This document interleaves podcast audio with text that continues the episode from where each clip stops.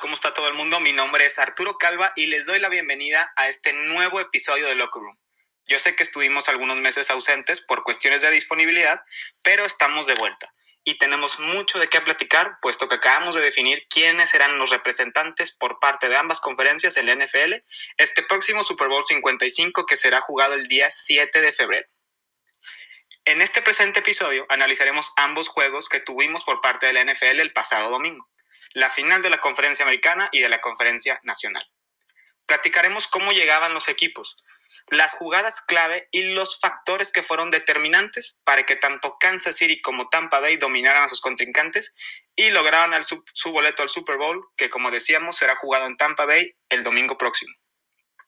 Ahora, sin más por el momento, Empezaremos analizando el partido entre los Chiefs y los Buffalo Bills. Tanto Kansas City como Buffalo habían tenido un duelo previo en temporada regular, mismo que acabó 26 a 17 a favor de los jefes. En ese juego, un punto importante fue que los, los Kansas City Chiefs pudieron correr para más de 200 yardas en un partido que estuvo lluvioso en Buffalo. En esta ocasión, el partido, el partido iba a tener un clima más decente, aunque sí frío, pero más decente y aparte fue jugado en Kansas, a diferencia de Buffalo. Buffalo tendría que haber tenido consciente que Kansas iba a intentar establecer el juego terrestre nuevamente como lo lograron hacer en la temporada regular. Para beneficio de los Buffalo Bills, en este juego sí pudieron limitar el juego terrestre de los Chiefs, quienes prefirieron acarrear el balón más bien con pases con resbaladas y pases pantalla. De todas formas tuvieron algo de éxito corriendo. Ahora, ¿cómo venían los equipos a este juego? Bills venía embalado, pues venía de ganar nueve de sus últimos diez encuentros, perdiendo solamente el partido contra los Arizona Cardinals, que se definió en la última jugada con un Hail Mary de Kyler Murray a, de Andre Hopkins. De lo contrario, Bills hubiera ganado sus últimos 10 partidos de forma consecutiva, eliminando a Indianapolis y después a los Ravens en postemporada. Por su parte, yo creo que no había equipo más embalado que los Kansas City Chiefs, quienes han ganado 24 de sus últimos 25 juegos antes, del, antes de este contra Buffalo, remontándonos de, al Monday Night que se jugó en la Ciudad de México contra los cargadores el año pasado. Kansas ha tenido un calendario de altibajos, pero con todo y todo han podido dominar a todos los equipos a los que se han enfrentado, perdiendo un solo juego en la temporada contra los Raiders. Fuera de eso, han vencido a equipos importantes como lo fue Tampa Bay en temporada regular, como fue también la victoria sobre estos mismos Bills, entre otros. Entonces, la verdad, si había un equipo embalado, eran estos Kansas City Chiefs y nos remontábamos, como ya les mencioné, desde el año pasado. Perfecto, ahora pasamos a las jugadas clave. Para mí hubo cuatro jugadas clave durante el, alrededor del partido. La primera fue a favor de los, de los Bills, cuando recuperaron el fumble después del despeje que Nicole Hartman soltó y que por fin después pudieron capitalizar para un touchdown. ¿Por qué digo que esto fue una jugada clave si fue tan el principio del juego? Porque por lo general este tipo de jugadas, los intercambios de balón, las anotaciones rápidas, pueden marcar una pauta y demoralizar, quitarle la moral y todo el ímpetu, el ímpetu a un equipo. Entonces Bills pudo haber canalizado y pudo haber utilizado esta oportunidad, esta anotación rápida, viniendo de un intercambio de balón, para pisar a los Kansas City Chiefs desde un principio y dejarles en claro que este juego iba a ser de ellos. Entonces, para mí esta era una jugada muy importante al principio del juego, que, como, ver, como ustedes pudieron ver, al final no terminaron capitalizando, pues perdieron el partido. Pero fue un, muy, un buen primer punto porque, como les voy a comentar, eh, les voy a comentar después, pudieron, pusieron entre las cuerdas a un jugador en particular, que es Nicole Hartman. Ahora bien, este Nicole Hartman tuvo dos jugadas muy importantes que voy a señalar también como jugadas clave. ¿Por qué lo digo? Posteriormente, y esto es mérito completamente de Andy Reid, puesto que le respaldó al chico y le mostró su, su confianza, Andy Reid llamó dos jugadas importantes que estaban diseñadas para Nicole Hartman. La primera, la primera anotación de touchdown que tuvieron los Kansas City Chiefs, al darle una jugada de picheo, una jugada de pase directo rápido a Nicole Hartman de pase pantalla, que terminó aventándose para el touchdown, recuperándole un poco de la confianza al chico. Y posteriormente, con el jet sweep, la jugada de resbalada en el segundo cuarto, en la cual Nicole Hartman se escapó para cerca de 40 yardas, otra vez colocando a Kansas para anotar su siguiente touchdown, anotando dos touchdowns de manera consecutiva. ¿Por qué digo que esto fue una jugada clave? porque Andy Reid te da a entender que tiene una completa confianza y respalda por completo a su equipo y a sus jugadores. Kansas no es un equipo que se ponga nervioso ante la adversidad, como lo vimos desde los playoffs del año pasado, donde tuvieron desventajas amplias en contra de Houston y en contra de Tennessee, así como en contra de San Francisco, en las cuales terminaron remontando cada uno de los partidos y ganando el supertazón. Aquí, McCall Hartman se pudo ver como después de su error se encontraba en la banca muy frustrado, inclusive tapándose la cabeza con su chamarra, pero los líderes como Patrick Mahomes, como Travis Kelsey y como el mismo coach Andy Reid lo respaldan y le devuelven la confianza al equipo completo, dándoles a entender, estamos con calma. Y estas dos jugadas fueron, muy, fueron claves para determinar y para darles a entender al equipo en que todo estaba bien, en que ya nos habíamos encontrado en esa situación y que podemos seguir adelante. La tercera jugada clave para mí fue faltando 13 segundos en, la en el segundo cuarto, antes de la segunda mitad. Bills tenía el balón dentro de zona de gol. Era cuarta y gol abajo, abajo 21 a 9, es decir, abajo 12 puntos. Lo importante aquí fue que el head coach de los Bills, Sean McDermott, decide patear el gol de campo en vez de intentar la cuarta oportunidad. Era una cuarta y situación de corto yardaje. Si bien es cierto, siempre se cierran los espacios en la zona de gol, en la zona de anotación, la verdad es que en contra de un equipo de Kansas, que además había anotado 21 puntos consecutivos, tienes que ser agresivo. Tienes que intentar jugarle al tú por tú, más viendo que no estás controlando el balón y que tu defensa no tiene respuesta para semejante ataque aéreo como lo presentaban los Chiefs. En, mi opinión particular, siento que Sean McDermott debió haber sido más agresivo, debió haber intentado poner el balón en la zona de anotación y de, haberlo, y de haberlo conseguido hubiera puesto el juego al juego de una sola posesión en vez de seguir estando a nueve puntos de los Chiefs. Siento que esto fue muy importante puesto que después nunca pudieron volver a recortar la distancia a menos de una sola anotación, por lo que los Chiefs siempre jugaron con calma el resto del juego. Y por último, la última jugada importante fue la intercepción de Kansas City a Josh Allen otra vez dentro de la zona roja a principios del cuarto cuarto. ¿Por qué digo que esta, esta jugada una jugada, una jugada clave si ya nunca el partido se volvió a recortar a, más de, a menos de una posesión? Porque en ese momento Kansas tenía 31 puntos en contra de 15 de los Bills, lo cual son 16 puntos de diferencia dos jugadas de touchdown con conversiones de dos puntos, es decir, dos posesiones. Si Kansas, sí, perdón, si Bills no intercambia el balón en esa situación y logra anotar, inclusive no habiendo convertido la de dos puntos, recortas el juego a, nueve puntos. Que si bien no, todavía sigue siendo más de una posesión, tienes ya el partido a una distancia más corta. Ya es una posesión larga y una posesión corta, un touchdown y un gol de campo. Y el intercambio de balón haberle regalado a Kansas City el balón nuevamente, sin rescatar puntos, terminó por sepultar a los Bills, quienes posteriormente permitieron otro touchdown de Mahomes, dejando por completo en claro que Kansas City iba al Super Bowl. Pasemos ahora a los factores determinantes del partido. Señalo cuatro, cuarto particularmente. En el primero fue que Kansas City, después de ir abajo 9 a 0 al principio del partido, anotó 38 puntos consecutivos, mientras que Bills solamente anotó 6. Como les mencionaba, la defensa de Bills no tuvo respuesta para la ofensiva de Kansas City, quienes una vez que explotan son incontenibles. Por eso mencionaba lo del coach Sean McDermott. Debió haber sido más agresivo. Porque la verdad, si tú estás viendo que tu defensa no tiene la capacidad de tener a Patrick Mahomes, no puedes tener a tu equipo tirando goles de campo, puesto que nunca los vas a alcanzar de esta forma como les decía, este segundo punto es que Sean McDermott debe haber sido más, más agresivo y sobre todo al principio. Su defensa era la ranqueada número 17 de conformidad con Pro Football Focus. No podían tener a Kansas City, nunca pudieron detenerlos. Yo siento que esto fue un error de cocheo, toda vez que sigue con esa filosofía y esa mentalidad del fútbol americano anterior, que era rescata los puntos que se pueda.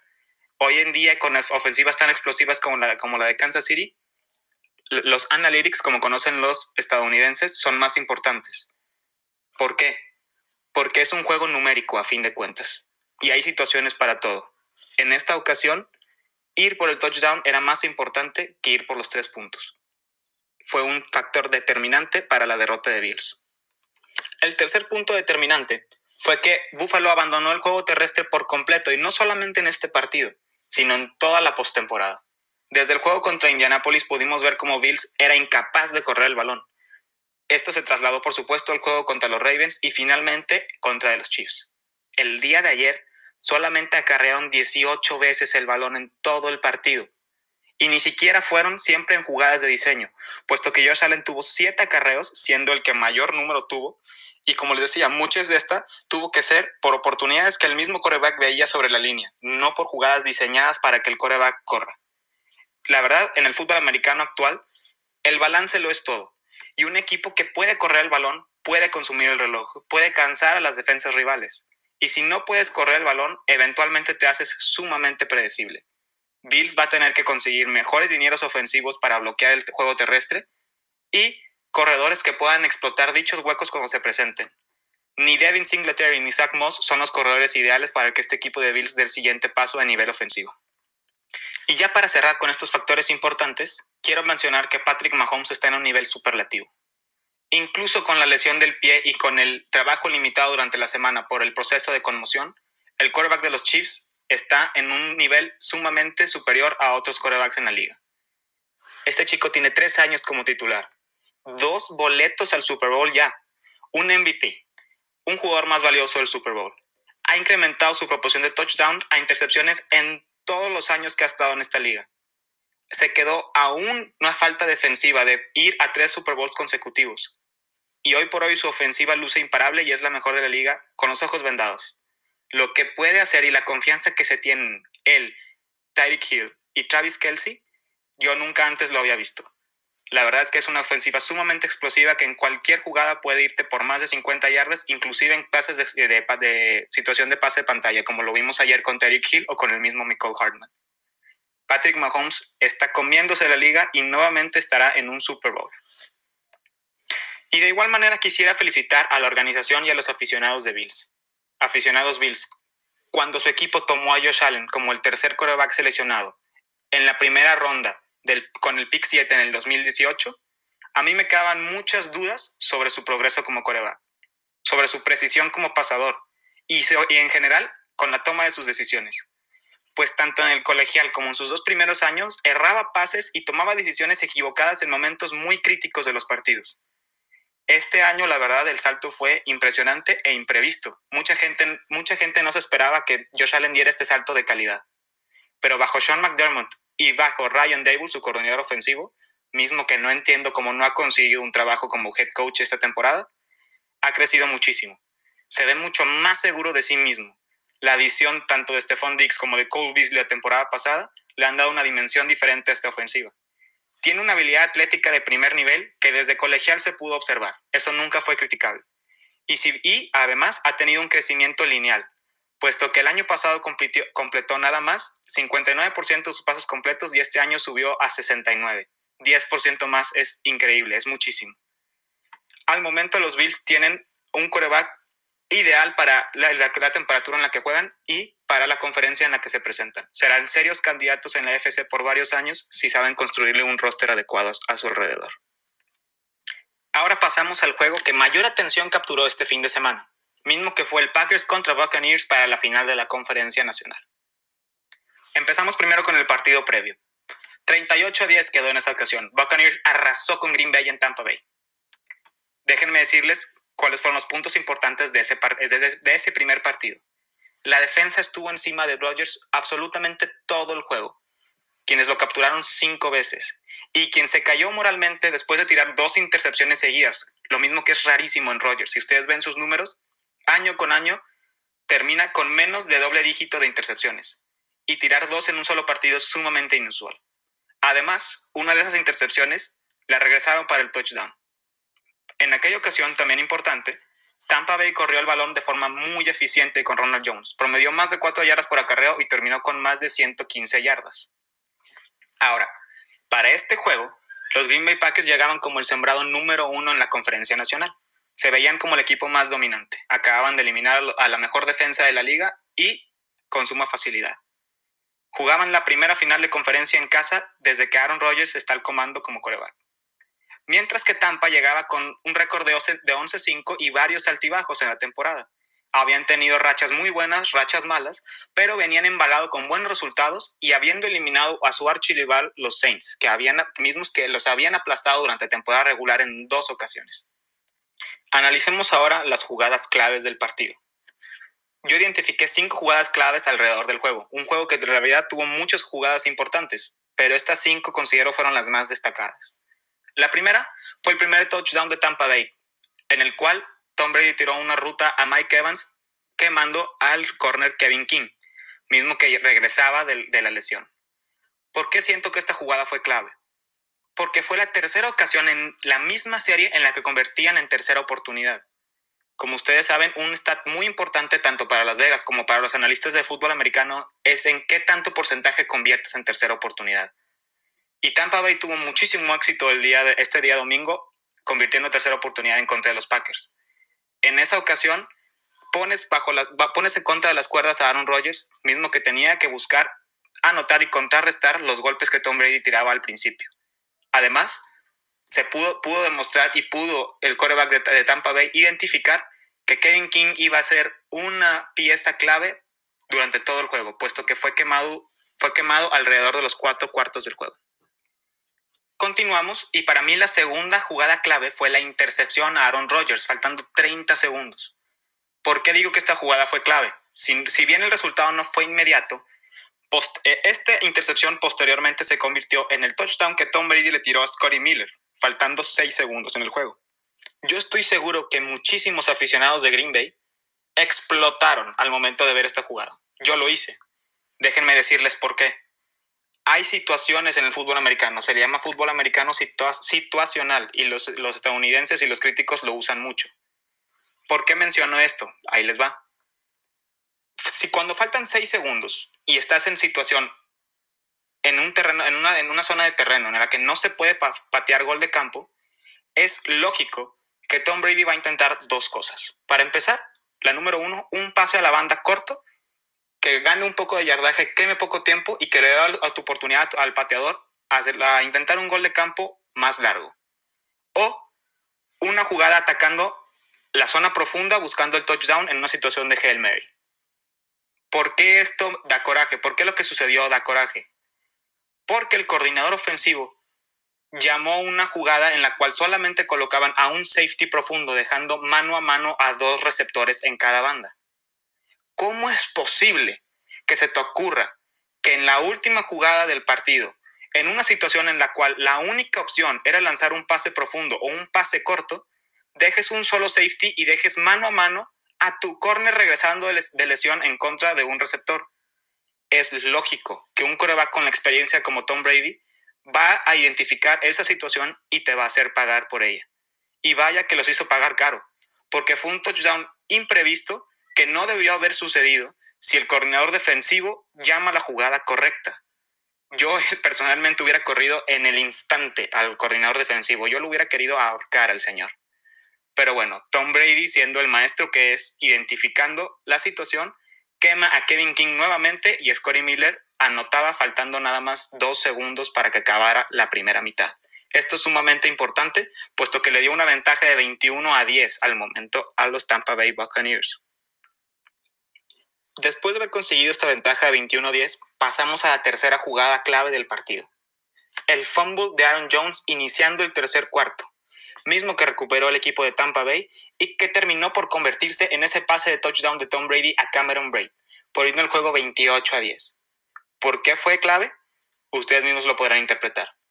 De repente, en dos jugadas en las cuales Green Bay tuvo que haber tenido la posesión, se, se, intercambiaron el balón y terminaron en anotaciones de Tampa Bay, despegándose a una ventaja de 18 puntos, más de dos posesiones. Es una ventaja bastante amplia. Y por situaciones, insisto, fueron errores cometidos por Green Bay, disparándose en el pie ellos mismos. La cuarta jugada más importante y la, jugada, cuarta jugada clave es la conversión de dos puntos después del touchdown de Aaron Rodgers a Devante Adams. En ese momento, Green Bay empezaba a recortar la ventaja. Anotaron y pusieron el juego 28 a 23. Intentaron la conversión de dos puntos por una, por una cuestión bien sencilla, la distancia iban a quedarse a tres puntos de diferencia, lo cual es solamente un gol de campo y empatados. Aquí, ¿cuál fue el problema? Hicieron la jugada, Aaron Rodgers rota hacia su derecha y tira un pase preciso que le pega en las dos manos a Equanimus St. Brown, el cuarto receptor de los Packers. Mismo St. Brown que tira el pase de Aaron Rodgers y deja la ventaja de 5 puntos en vez de 3. De, a un touchdown de diferencia en vez de ser un solo field goal. Para mí esto fue clave, puesto que después los goles de campo que tiró Green Bay resultaron inoperantes para poder alcanzar al equipo de Tampa Bay. Y por último, la última jugada clave del partido para mí fue el empate, es un empate, perdónenme, entre la tercera oportunidad y gol en la que Rogers debió haber corrido hacia su derecha para intentar anotar. Ahora, estaban en su yarda 8 y estaba un esquinero y el linebacker Devin White, que es rapidísimo, mismo que pudieron haber este, evitado el touchdown. Ahora, yo de todas formas no disculpo a Rogers por esta decisión. ¿Por qué? El camino estaba abierto puedes ir corriendo embalado, aguantar un, aguantar un golpe y anotar, o incluso quedarte muy cerca de anotar, quedarte a una o dos yardas. Esto, todo, todo esto hubiera cambiado porque entonces en cuarta oportunidad y situación de corto yardaje, es muy probable que el coach Matt LeFleur hubiera intentado jugársela en cuarta e ir por la anotación. Al contrario, al tirar el pase incompleto, se quedan en su yarda número 8. Y Matt LeFleur de, toma la decisión de patear el gol de campo. Misma jugada que yo la empato con esta como la importante. ¿Por qué? Estoy de acuerdo que matemáticamente tenía el tiempo suficiente para detener a los Tampa Bay Buccaneers, recuperar el balón y tener un tiempo fuera. Toda vez que quedaba la pausa de los dos minutos y tres tiempos fuera. Pero la decisión cuestionable es esta. Tu defensa, si bien había mejorado en la segunda mitad, no es de élite y estás en contra de un coreback como Leston Brady, que ha jugado y ha estado en esa situación innumerables veces. Tiene la sangre fría y tiene todo el talento ofensivo para lograr un primero y diez, que era lo único que se necesitaba, y se acababa el juego. En lo personal, la decisión correcta para mi gusto era dejar el balón en las manos de tu coreback estrella, del futuro MVP de esta liga, porque sí lo va a ganar, señores. Para mí esa debió haber sido la decisión este, correcta. En el dado caso de que no se, no se convirtiera, dejas el balón cuando menos en la yarda 8, encajonado el equipo de Tampa y continúas con tus tres tiempos fuera. Inclusive, si el tiempo hubiera sido corto en la, en la selección de jugada, podías haber mantenido también la pausa de los dos minutos. Yo siento que ahí fue una decisión criticable por parte del coach LeFleur, toda vez que el gol de campo aún te mantenía a más de, cuando menos un touchdown de distancia para poder ganar el juego. Yo siento que ahí también se quedó el partido para los Packers, mismos que ahorita están en casa por decisiones cuestionables tanto de su quarterback como de su coach. Para concluir con este análisis del juego, pasamos a los factores determinantes. Les tengo cuatro identificados que para mí completamente influyeron en el resultado del partido. La primera es una historia de dos mitades, y estoy hablando de la defensa de Green Bay. Toda vez que esta defensa tuvo dos caras diferentes el domingo. La primera mitad no podían detener a Tampa, quienes tuvieron demasiado éxito en tercera oportunidad, como ya se los había comentado, tanto en tercera oportunidad y largo como en tercera oportunidad de corto yardaje. Tom Brady, jugada tras jugada, anotó, incluida esa primera serie con el pase de touchdown a Mike Evans, como ya se los había mencionado. Ahora, en la segunda mitad apretaron y, excluyendo el touchdown por el fumble de Aaron Jones, solo permitieron tres puntos, robándole inclusive tres veces el balón a Tom Brady. Entonces, ¿por qué lo digo que es un factor determinante? Porque si bien la defensa no jugó terrible, por esto que la segunda mitad se cerró y solamente permitió sus tres puntos, la desventaja que dieron en la primera mitad fue bastante. Permitieron 28 puntos casi durante la primera mitad y, la, primera, y las primeras jugadas de la segunda con el fumble. Son muchísimos. Incluido esa jugada, esa jugada que les, que les menciono que no debió haber sido touchdown de haber mandado la jugada correcta al coordinador defensivo. Para mí la defensa de Green Bay toma, su toma parte de responsabilidad en este resultado. Si bien no la mayoría, sí un 25% cuando menos. Otro factor determinante fue la línea defensiva de Tampa Bay, misma que está integrada por Shaquille Barrett, Vita Bea, Ndama Su y Jason Pierre-Paul. La línea defensiva de Tampa fue dominante. Consiguieron cinco capturas, conteniendo en total 10 de las 25 capturas que permitieron los Packers en todo el año es un número altísimo. Green Bay solamente tuvo éxito en contra de ellos corriendo el balón por los costados, con, jugadas de picheo o de pase pantalla, pero cuando intentaron correr por el centro, nunca hubo manera de conseguir yardaje positivo. La defensa de Tampa Bay, si bien ha sido intermitente en ciertas e-, épocas de la temporada, está apretando en el momento importante. Tiene jugadores sumamente dinámicos como Devin, como Devin White y Levante David en el, en los linebackers y Jason Pierre-Paul, Shaquille Barrett persiguiendo la cabeza del coreback. La verdad es que la defensa de Tampa Bay, si puede replicar esta actuación presionando el coreback, como lo ah, presionando a Patrick Mahomes, como presionó a Aaron Rodgers, Tampa Bay va a tener oportunidad de ganar el siguiente Super Bowl. El tercer y penúltimo factor determinante es que Green Bay no pudo capitalizar los errores que tuvo Brady. Como les decía, Brady no tuvo un juegazo espectacular, pero supo canjear las oportunidades. Green Bay solamente consiguió seis puntos de las tres intercepciones que lanzó Tom, mientras que Tampa Bay pudo anotar touchdown en ambas entregas del balón, la intercepción de Aaron Rodgers y el fumble de Aaron, Jones. Capitalizar y ganar el, juego en las entregas de balón es casi siempre lo que te da una victoria en esta liga. Y el día domingo, Tampa Bay supo capitalizar los errores de Green Bay. Y por último, y para finalizar este, este podcast, les dejo el factor que a mi gusto tuvo mayor importancia en el resultado del juego. Y estos fueron los corebacks. ¿A qué me refiero con esto? Muchos verán los números y pensarán que Rodgers jugó mejor que Brady. Y sí lo hizo en muchas partes del juego.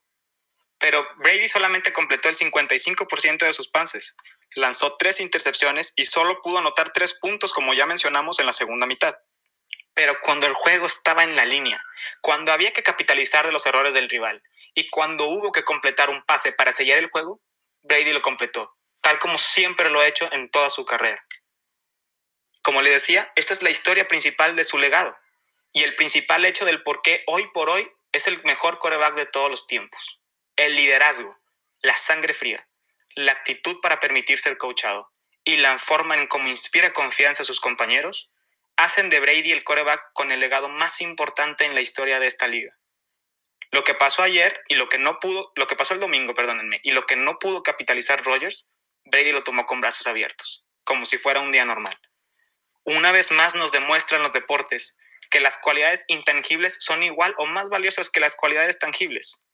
Si bien Brady no es el coreback más atlético, fuerte o incluso inteligente, sí es el de mayor presencia. Y en muchas ocasiones es más importante saber aprovechar las oportunidades y tomar las decisiones inteligentes en los partidos que tener la habilidad física superior sobre los demás. Incluso si éstas no te hacen destacar en lo personal mis respetos para el quarterback de 43 años que ayer ganó su décimo pase al Super Bowl. Su legado es incuestionable. Y bueno amigos, con esto concluimos el podcast de esta semana. Nos escuchamos la siguiente con todo el análisis, la previa, predicciones y picks para apostar en el Super Bowl 55. Mismo que como ya les mencionamos será jugado por primera vez en un equipo en su propio estadio. Estos serán los Tampa Bay Buccaneers en la ciudad de Tampa Bay, Florida. Nos escuchamos hasta la próxima.